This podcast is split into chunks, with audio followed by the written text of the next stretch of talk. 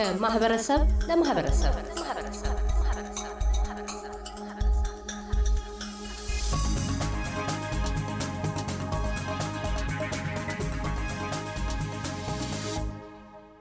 አቶ ሀብታሙ ማንደፍሮ የኢትዮ አውስትሬሊያ መረዳጃ ማህበር ፕሬዚደንት፣ አቶ ብሩክ ዘውዴ የኢትዮ አውስትሬሊያ መረዳጃ እድር ጸሐፊ ወይም የቀድሞው የሜልተን እድር ጸሐፊ። በቅድሚያ አቶ ሀብታሙ የኢትዮ አውስትሬሊያ መረዳጃ ማህበርን ለመመስረት ምን አስፈለገ? ዋነኛ ዓላማና ተልእኮቹ ምንድን ናቸው? ለምን ተመሰረተ ለሚለው እኛ በመሰረትንበት ሰዓት እድሮች ብዙም አልነበሩም። ቢኖሩም ደግሞ ሰክሰስፉል አልነበሩም ወይም ደግሞ አልዘለቁም። ሰው ሲሞት ብዙ ጊዜ በእውቅ በትውውቅ እንደገና ደግሞ በኢትዮጵያዊነት ተመስርቶ ገንዘብ በማሰባሰብ ወይም ደግሞ እዛው ለቅሶ ላይ ወደ ገንዘብ የሆነ ጉዳይ የሚሆን ምንም ገንዘብ ሰብስቦ በዛ መልኩ ነበር ሰው የሚረዳዳ የነበረው እና እንዲህ አይነት ነገር እስከመቼ ይዘልቃል በሚል የተወሰኑ ሰዎች ሀይላይት ያደረጉት ነገሩን ወደ ህብረተሰቡ ወይም ደግሞ ወደዛ አካባቢ ሰዎችን አሰባሰቡ። ከተሰባሰቡት መካከል እኔ አንዱ ነበር። ለምን እንደዚህ አይነት እንደ በሀገራችን ወግ ማዕረግ መሰረት እድር አቋቁመን ገንዘቡን ገንዘብ እያዋጣን እንደዚህ ከመሰብሰብ ይልቅ ያ የተዋጣ ገንዘብ እንደዚህ አይነት emergency ለሆኑ ነገሮች የሞትን ማደጋ የሚሆን ወደ መርዶ የሚሆን እንደዛ ነገር ሰውን ሁሉ ከማስቸገር እና ቋሚ የሆነ ገንዘብ ስለማይገኝ በዛ አይነት ስብሰባ መሰብሰብ ላይ ቋሚ የሆነ ለሀዘንተኛው እንዲደርስ እና እንደገና ደግሞ ያው በዝኑ ጊዜ አብሮ በመሆን ለማስተዛዘንም ስለሚረዳ በዛ መልኩ አይተነው ነው እንግዲህ ወደ መደራጃ ይሰራል። አቶ ብሩክስ የእናንተ የኢትዮጵያን አውስትራሊያ መረዳጃ እድር ወይም የቀድሞ ሜልተን እድር ከምስረታው ዋነኛ ዓላማ መሰራረቱስ ከምን አኳያ ነው?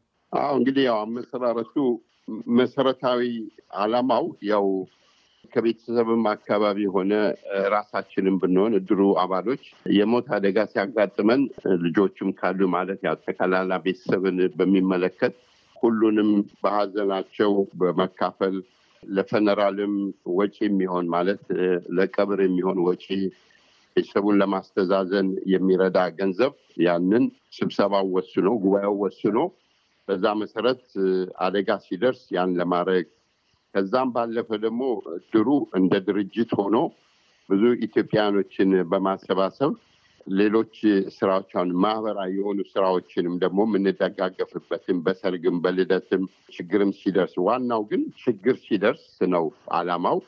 በዛ መሰረት ነው እስከዛሬ ሌላ የተቀየረ ነገር የለም እና ሌላው ደግሞ ቤተሰብ ባርበኪው በማድረግም ተገናኝቶ እንዲወያይ እንዲተዋወቅ እና ፍቅር የበለጠ እንዲደረጅ እና በሀዘንም ጊዜ ደግሞ ልክ እንደዛው እየተገናኘን ማስተዛዘን ማጽናናት የሚገባ ስለሆነ በባህላችን በዚህ መሰረት ነው የተመሰረተው እድሩ። እድሩ ሲመሰረት በሀያ ሀያ ነው የተመሰረተው። እንግዲህ አሁን ኦገስት አስር አካባቢ ነው ይሄ እድር የተመሰረተው። አሁን እንግዲህ ወደ ሁለት ዓመት ሊሆነው ነው። አባላቱ በንቃት ነው እየተሳተፉ ያሉት። በየጊዜው ግንኙነታችን በኔትወርክ ነው። ማናቸውም ነገር update እናደርጋለን እና ህጉ በዚህ ህግም አለው። በህጉ መሰረት ነው ማንም ሰው እድሩ ለመግባት የሚፈልግ ሁሉ እንቀበላለን። ክፍት ነው እስካሁን ድረስ። አቶ ሀብታሙስ የእናንተ እድር ከተመሰረተ ምን ያህል እድሜን አስቆጥሯል? እስካሁንስ ለአባላቱ ያደረጋቸው አስተዋጽኦዎች ወይም ግልጋሎቶች ምን ምን ናቸው? ከተመሰረተ እንግዲህ አሁን ወደ አስር አመት ገደማ የሚሆነው ነው።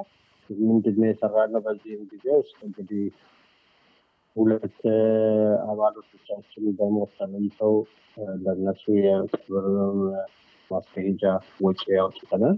እንደገና ደግሞ በተለያዩ ጊዜ የእድርተኞቻችንን ሰብስበን የመገናኛ ፕሮግራሞች እና የመታወቂያ ፕሮግራሞችን አድርገናል። በተለያየ ጊዜ እንደገና ኢትዮጵያ ላሉ ባለፈው ጊዜ የሆነ ችግር ነበረ። ገንዘብ ሁሉም ሰው ያዋጣ ነበር ወደ ኢትዮጵያ የሚላክ ለመረዳጃ አዋስንች ወደ ኢትዮጵያ ልከናል። መርዶ በሚመጣበት ጊዜ በአባሎቻችን መርዶ እናት ወይ አባት የሞቱ እንደሆነ ለነሱ ደግሞ የሞቱም ነበሩ። ለእነሱም ማስተዛዘኛና ወጪዎችን አድርገናል። እንዲህ እንዲህ አይነት ነገሮችን እየሰራ ነበር።